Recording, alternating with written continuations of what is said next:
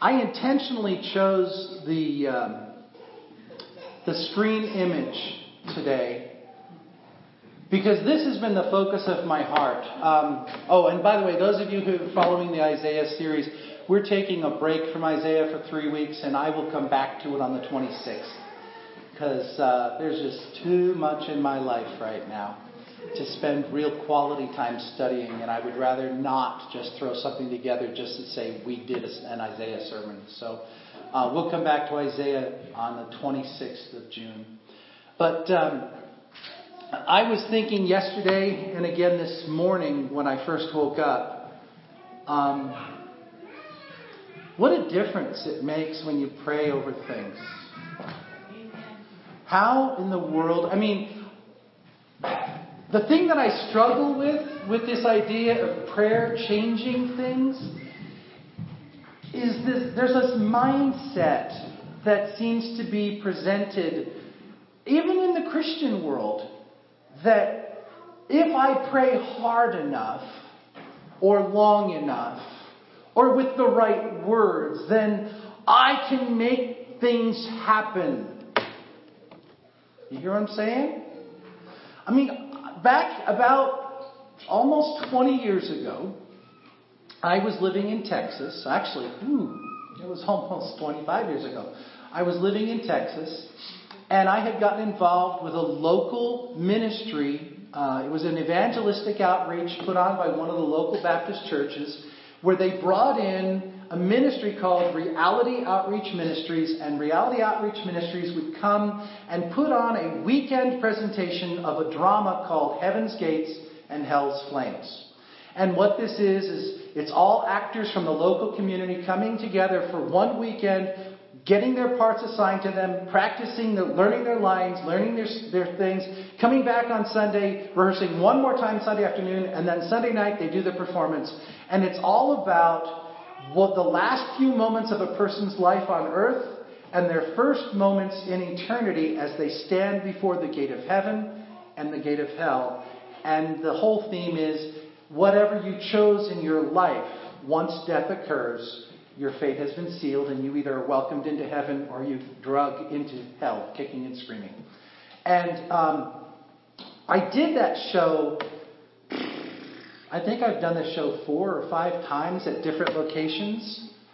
Um, but one year, and, I, and in, in, in, in, I think it's four times, and five, excuse me, five times, and four of the times, no, five times and three of the times I played Satan in the in the presentation, and then one time I played just a guy that ended up going to hell, and then another time I played. Uh, I don't remember who I played that time.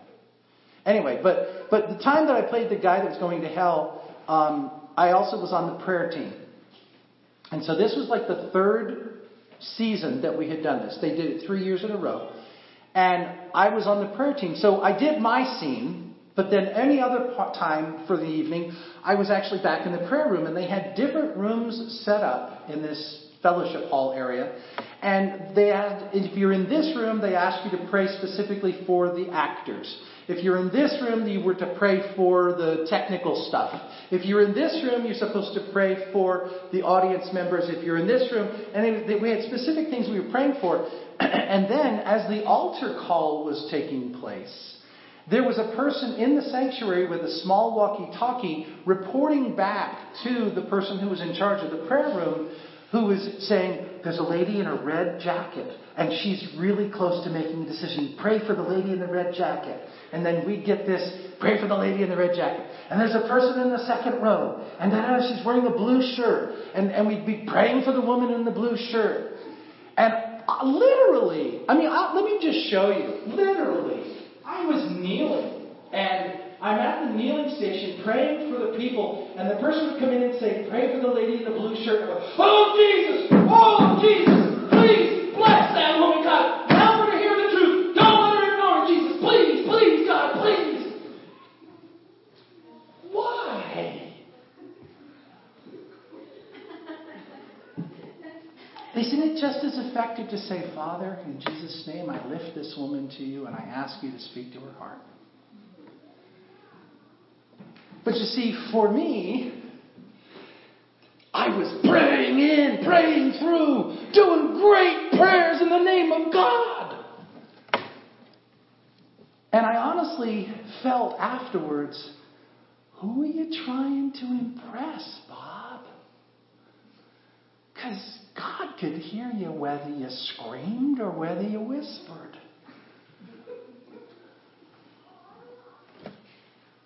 Now, I am not saying that there isn't a time to scream out before God. And I'm not saying there isn't a time to be fervent in your prayers. And I'm not saying there isn't a time for quiet, reflective, meditative prayer. It is whatever is going on in your world at that moment and how you feel God is moving in your, in your heart and in your spirit and what He's calling to you to and drawing you to. And sometimes it does take warrior like, powerful words to fight against whatever is going on. I've been there. I have stood outside at a camp many, many years ago, and there was a young man that we believed was demonically oppressed or possessed. And I physically saw this 170 pound young man carrying a suitcase that was filled with at least 70 pounds worth of stuff, pushing two 300 pound men out of his way as he was walking because he was going home. Now, a 170 pound guy carrying 70 pounds on his shoulder and with one hand pushing two 350 pound men, 300 pound men out of his way, that is not physically normal. And I believe with all of my heart that that young man was demon possessed. And so I and two other people followed as they took him to the pastoral counselor. And they were, we were sitting outside of the room and we were praying. And we prayed for 20 or 30 minutes while they were in there counseling with this young man. And we were, it was hard praying. Now, I'm not saying I was pounding the seats and making all this noise, but I was trying to just pray with in, intention, with fervor, with, pers- with perseverance, and it was as if, it was if there was just a heaviness over me. It was as if I was trying to pull away whatever it was that was keeping my words from even getting up above me, let alone up into the heavens. 20 to 30 minutes of this, the two of us. And then it was as if a switch was flipped. It was as if this, this mass of whatever it was above us was ripped to shreds apart and fell to nothingness, and everything was open, and the two of us just sat there gloriously worshiping and praising God. It was like, and the praises started flowing.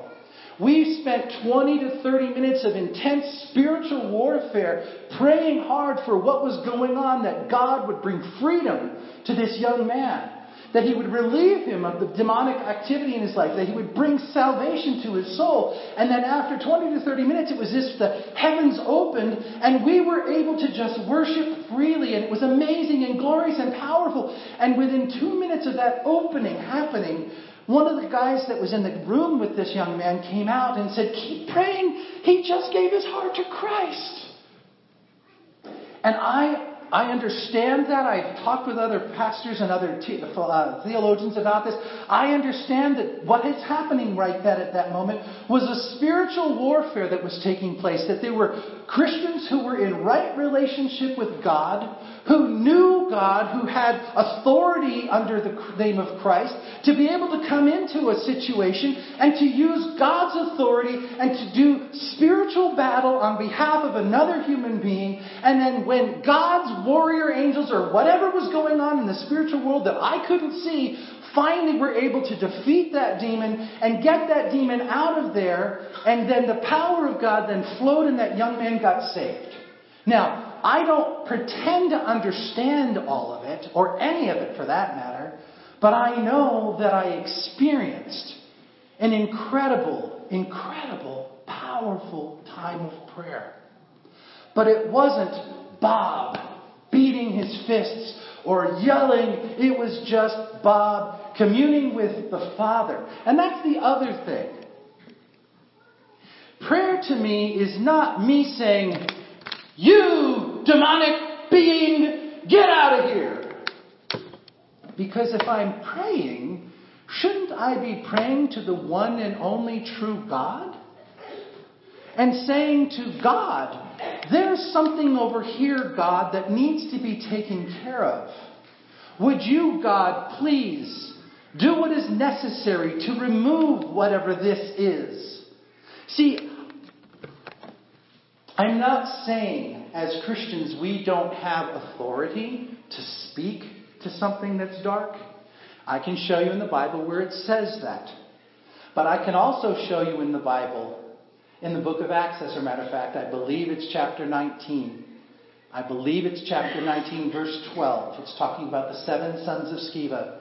And it says, these guys go, okay, demon, we're praying in the name of Jesus, whom Paul preaches, that you get out of this man. And it says in the Word of God that the demon speaking through the human being that it was possessing says, Yeah, I know who Jesus is, and I know who Paul is, but who are you? And it says that the demonic man came, came up out of his seat and he beat those seven sons of Sceva and sent them running naked into the streets. So, doing spiritual warfare is not something to be taken lightly.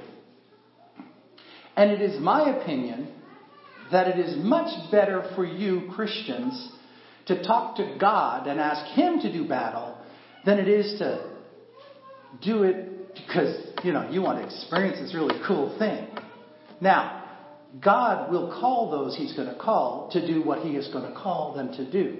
The Bible very clearly tells us there are evangelists, there are pastors, there are teachers, there are prophets, there are intercessors. There are people whose calling it is to pray, to do warrior battle. And some people even are called, I believe, to speak to the demonic and to command. But it is not something to be taken done, and done lightly. And that's the thing I caution you and, and, ask you to be careful about. Now, where am I going with all this? This is where I'm going. In the Bible, it says, in James chapter 5, that a, the prayer of a righteous person is powerful and effective.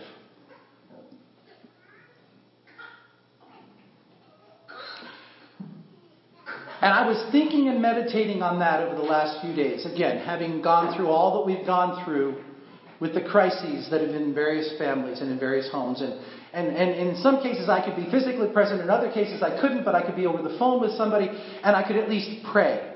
And prayer, again, from the pastor's perspective, prayer for me was a very powerful thing. There was this interchange that took place between me, the person I was praying with or for, and some, and God, obviously.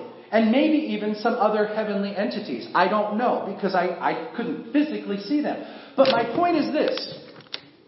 My point is this. Something happened powerfully when I was praying. And it is not something for me to go, huh, I'm such a good intercessor. I'm such a good prayer. I'm so professional. That's not what I'm talking about. What I'm saying is, is that something happened in the spirit realm because I prayed, and God did some amazing and powerful things. And I think, unfortunately, there are some Christians who have got it in their head that they can call on God to do whatever they need God to do, and God's going to do it because I got promises to prove it in the Bible. And as I reflected on that, the last couple of days, I thought, you know, God, show me in the Bible. Show me instances of prayer where the person praying had authority, power, could call on you to make you do things. Show me. Let me let me support all of these thoughts with scripture. And the one thing that God brought to mind, the one key one that God brought to mind was, uh, was Moses. Because God, when the children of Israel have been rescued through the, the crossing of the Red Sea, and then Moses takes them to the foot of Mount Sinai, and then he goes up onto the mount, the top of Mount Sinai for 40 days and 40 nights to hear the word of God and to receive the Ten Commandments. What ends up happening down in the camp? Do you remember? They get Aaron to fashion a calf, a new idol, their new God, and they begin worshiping this God. And they're reveling. Now, that's a polite King James way of saying they were literally having holy sex. Okay? They were worshiping God, their new God.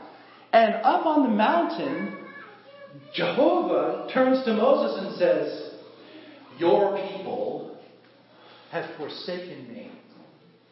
And I am going to wipe them off the face of the earth, and I'm going to start afresh with you. I'm going to raise other people out of you, Moses. I'm done. This is ridiculous. I'm done. I'm just going to zap them off the face of the earth. And Moses falls on his face before God, and he says, Please, God, please. I mean, I don't have the scripture verse in front of me. I wish I had it tagged, but it, this was all reflection over the last 24 hours. God, don't do this. Why? Because it will bring a bad name on you. It'll give you a bad reputation, God. Don't do this. Because then the world will look and say, see, their God wasn't powerful enough to take them through, so he just killed them all. And it literally says, God relented at the word of Moses. God, I mean, Moses, through his prayer, was able to change the heart of God. I see other instances, the, the one specifically that I keep thinking of is Daniel. Daniel was known as a man of prayer. Daniel prayed three times a day. He would go up to his room, get on his prayer mat, open the windows, and face Jerusalem, face the east where he was, where, where Jerusalem was located, and he, or not east, he would face west to get to, back to Jerusalem. But he would face Jerusalem and he would pray for three I mean, for, for, for an hour each day, three times a day. And if you go into the latter chapters of Daniel, you will find that Daniel spent 21 days plus in prayer over a specific situation. And all of a sudden, the archangel Michael, not Michael, yeah, Michael appears to Daniel and says, I was dispatched from the throne room of God on the very first day when you began praying, but I have been doing war up in the heavenlies with the enemy who's over this earth, who is trying to keep me from coming to you. And if finally Gabriel came and took over the fight so that I could come through and get down here in response to your prayer.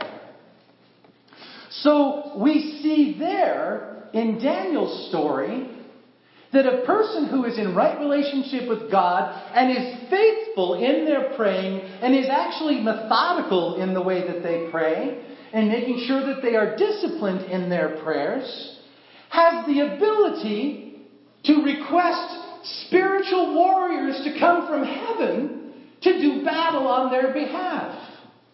Now, it's again not an arrogant thing. It's not like, hey, I got authority and I'm calling my army down here. It's, I am coming to you, God, my only source of hope, my only source of help, my only means of meeting this problem. And I'm trusting you to do whatever is necessary.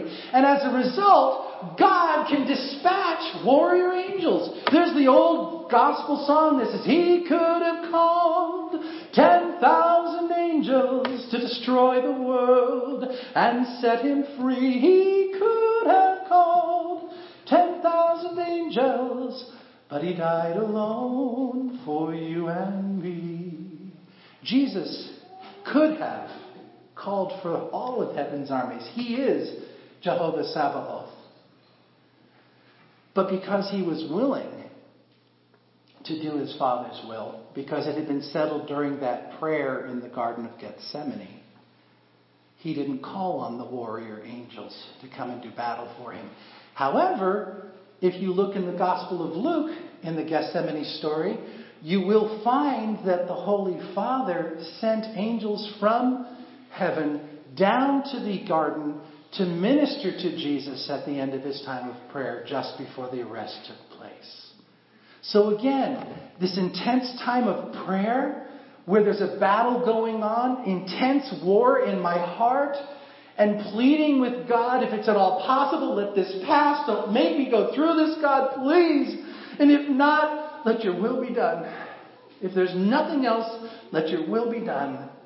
And even in that instance, even though the, the horror couldn't be averted, even though the will of God was that he had to press through that dark time, there was still an angel that was sent to minister to his soul, to his body, to his heart, to his mind. I'm not sure what was going on. All I know is that the Bible clearly tells us that that happened. Now, that's just three instances Moses changing the mind of God, Daniel faithfully praying and angels being dispatched to do battle, Jesus, who had an incredible relationship with the Father, not able to change the heart of God, but at least got a response to the point where it said, I'll help you get through this, son. Another one I was thinking about was what about Elijah on the Mount of Carmel? With the 450 prophets of Baal. And what does he say? That's pretty bold prayer. If you're really the God of all gods, which I know you are, send some fire down to lap this up. Can we do this? And God says, That's easy. now, again, I believe Elijah was motivated by the Holy Spirit to do this. But that doesn't mean that what he did was wrong. Okay? But again, it's a hard attitude. It's not an arrogant, I have authority, so I'm going to call down fire from heaven. Because we did see that in the Gospels. Remember the um, John and James with Jesus? And they're walking around and somebody's not responding well, and John and James says, Do you want us to call down fire from heaven, God, and devour them? And Jesus is like, No. Don't remember that story. Go read it. But my point, my point in all of this is that just as James has told us, the prayers of the righteous are powerful. The prayers of the righteous are effective. The prayers of the righteous literally can move the hand of God. But the understanding is it's still God that does whatever's necessary. It's still the power of God. It's still the, the, the, the, the authority of God. It is still um, the godness of God. One of the things I appreciated so much when Maggie said to me earlier this week that she was praying for Al, she said, I'm praying. I don't remember how you said it. I'll try and say it and you correct me if I'm wrong. Uh, she said something to the effect of, I'm going to pray that God would be that glove on the surgeon's hand. The glove on the surgeon's hand. In other words, that God would go between the patient and the surgeon and actually do the work. That to me was a powerful image. It really was.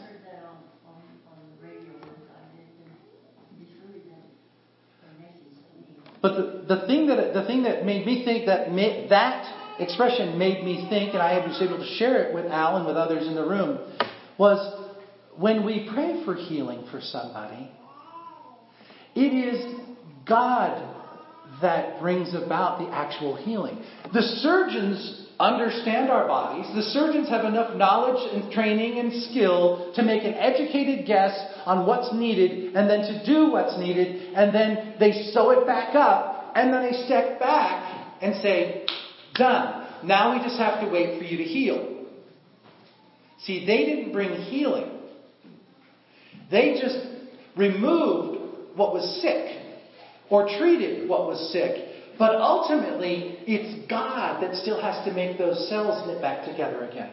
It's God that has to make the gut start functioning properly again, to make the kidneys function again, to make the lungs function again. You can do everything right and still have the patient die because the healing didn't take place. And so ultimately, even in those situations, it says I mean, it is, it is the truth that God is the one bringing about the healing. Now let's bring this back into our prayer thing in James. Because if you go just a, a, verse or two just above this verse in James, it says the prayer of the righteous person is, uh, is powerful and effective. Just two or three verses before that, it says if anybody is in your, in your congregation is sick, bring them before the elders and have them pray for them and anoint them with oil, and they will be healed. And I thought, that's a pretty bold statement, James. Because I'm the elder in the church. So that means every time I pray for somebody, they got to be healed. What about Cora, God? How come she's not been healed? I mean, I prayed fervently for her for years, God. What's the deal? And the Lord showed me something that happened Friday night that kind of spoke to this for me. We watched a movie in here Friday night at our movie night thing. It was called Faith Like Potatoes. And there were two really dramatic scenes in that movie. Number one, there was a situation where there was a lightning storm, a thunderstorm happening. And the family, the, the, the, the, main family was settled in their home. It's late at night. They're sleeping, I think. And um, the, uh, this a big, huge tumult comes up. A whole bunch of people come running to the window and they're banging on the window. He goes out to see what's going on, and a woman in that village has been struck by lightning. Actually, a house was struck by lightning, and one person was killed outright, one was seriously burned, and the rest all escaped with just minor injuries. And they said, You need to come, you need to come, you need to pray. Because he was a man of God, and he was an outspoken man of God at that point in his life. And he came and they said, You pray for him, for her. And they bring her him to the dead woman. And he walks into that hut and literally walks over to the dead woman and he looks up to heaven and he says, I don't know what to pray, God. I don't know what to pray. And then there was an instant, and I didn't fully understand what they were saying in this movie, but I, I, assumed that it was some kind of an inspiration from the Holy Spirit of God. He grabs the dead body, lifts her up, and yells, In the name of Jesus, stand! And the woman goes, and he's like, Can you understand me? And she goes, uh-huh. You can really understand me? Uh-huh. And he walks out of there going, Oh my word. He literally just called a woman back to life who had been dead. And he's just like amazed. And he goes back to his house and he's just amazed. God did this powerful, amazing thing. And now he's talked about a lot because this is the man who can pray and people come back to life. Later on, months later in the movie, he and the family members are all gathered for a big picnic, and he decides to go ride on his tractor with uh, his coworker to go help pull a piece of equipment out of a ditch. And two little kids, a niece and a nephew, or a daughter and a nephew, want to go with them. And they say, Yeah, sure, come on, come on, come on, come on. And so uh, the lead guy is driving the tractor, his associate is standing behind on a little frame, and one little girl sitting on one wheel well of the tractor, and the little boy is sitting on this wheel well of the tractor, and they're riding the tractor down the dirt path. And they're talking and joking and laughing, and all of a sudden they hit a bump, and the little boy falls off the tractor and is ran over, literally crushing his head. And they're screaming and hollering and he's yelling, Go get help! Go call for help! And he's the only one left on the dirt road, sitting there screaming and screaming. And he picks up his nephew, holds his bloody body in his arms, and he's trying to breathe CPR. And he's just, God, don't let him die! His words, God, Jesus, don't let him die! Please, God, please, I can't do this. I love him so much. Please, God! And then they carry him to the hospital. And they take him back into the emergency area, and not five minutes later, the doctor comes out and puts his hand on his shoulder and he says, I'm sorry, but it was just too late. And the little boy dies, and the man of God falls at the floor, uh, the, the, the base of the wall, just crying and weeping. And then his brother, the boy's father, comes running in the hallway and says, My son! And then the two brothers come and they embrace. And then the mother of the boy comes and they're all crying and embracing and weeping. And my thought was, why couldn't he raise that one? And what God whispered to me was, My sovereign will. That which advances my kingdom or serves my purposes will happen. That which I don't choose to happen is not going to happen, no matter how hard you scream and cry and pray. And I thought, again, this is all in the last 24 hours, because I've had a powerful week here in watching prayer, a powerful, effective prayer changing things. And my thought was, God,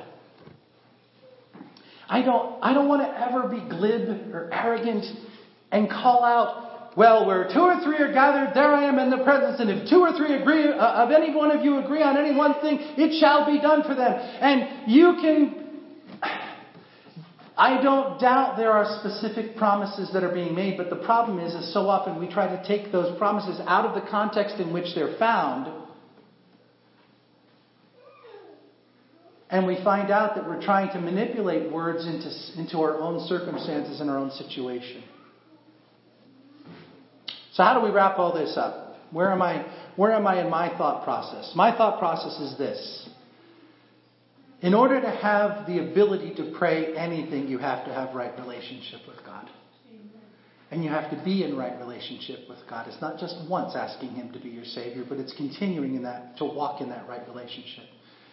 Ultimately, you have to have Him as your Lord. Ultimately, you have to have totally consecrated everything to your world. I also see, as Daniel's example, that we need to be consistent in our praying. Not just praying whenever it's important or necessary, but praying regularly.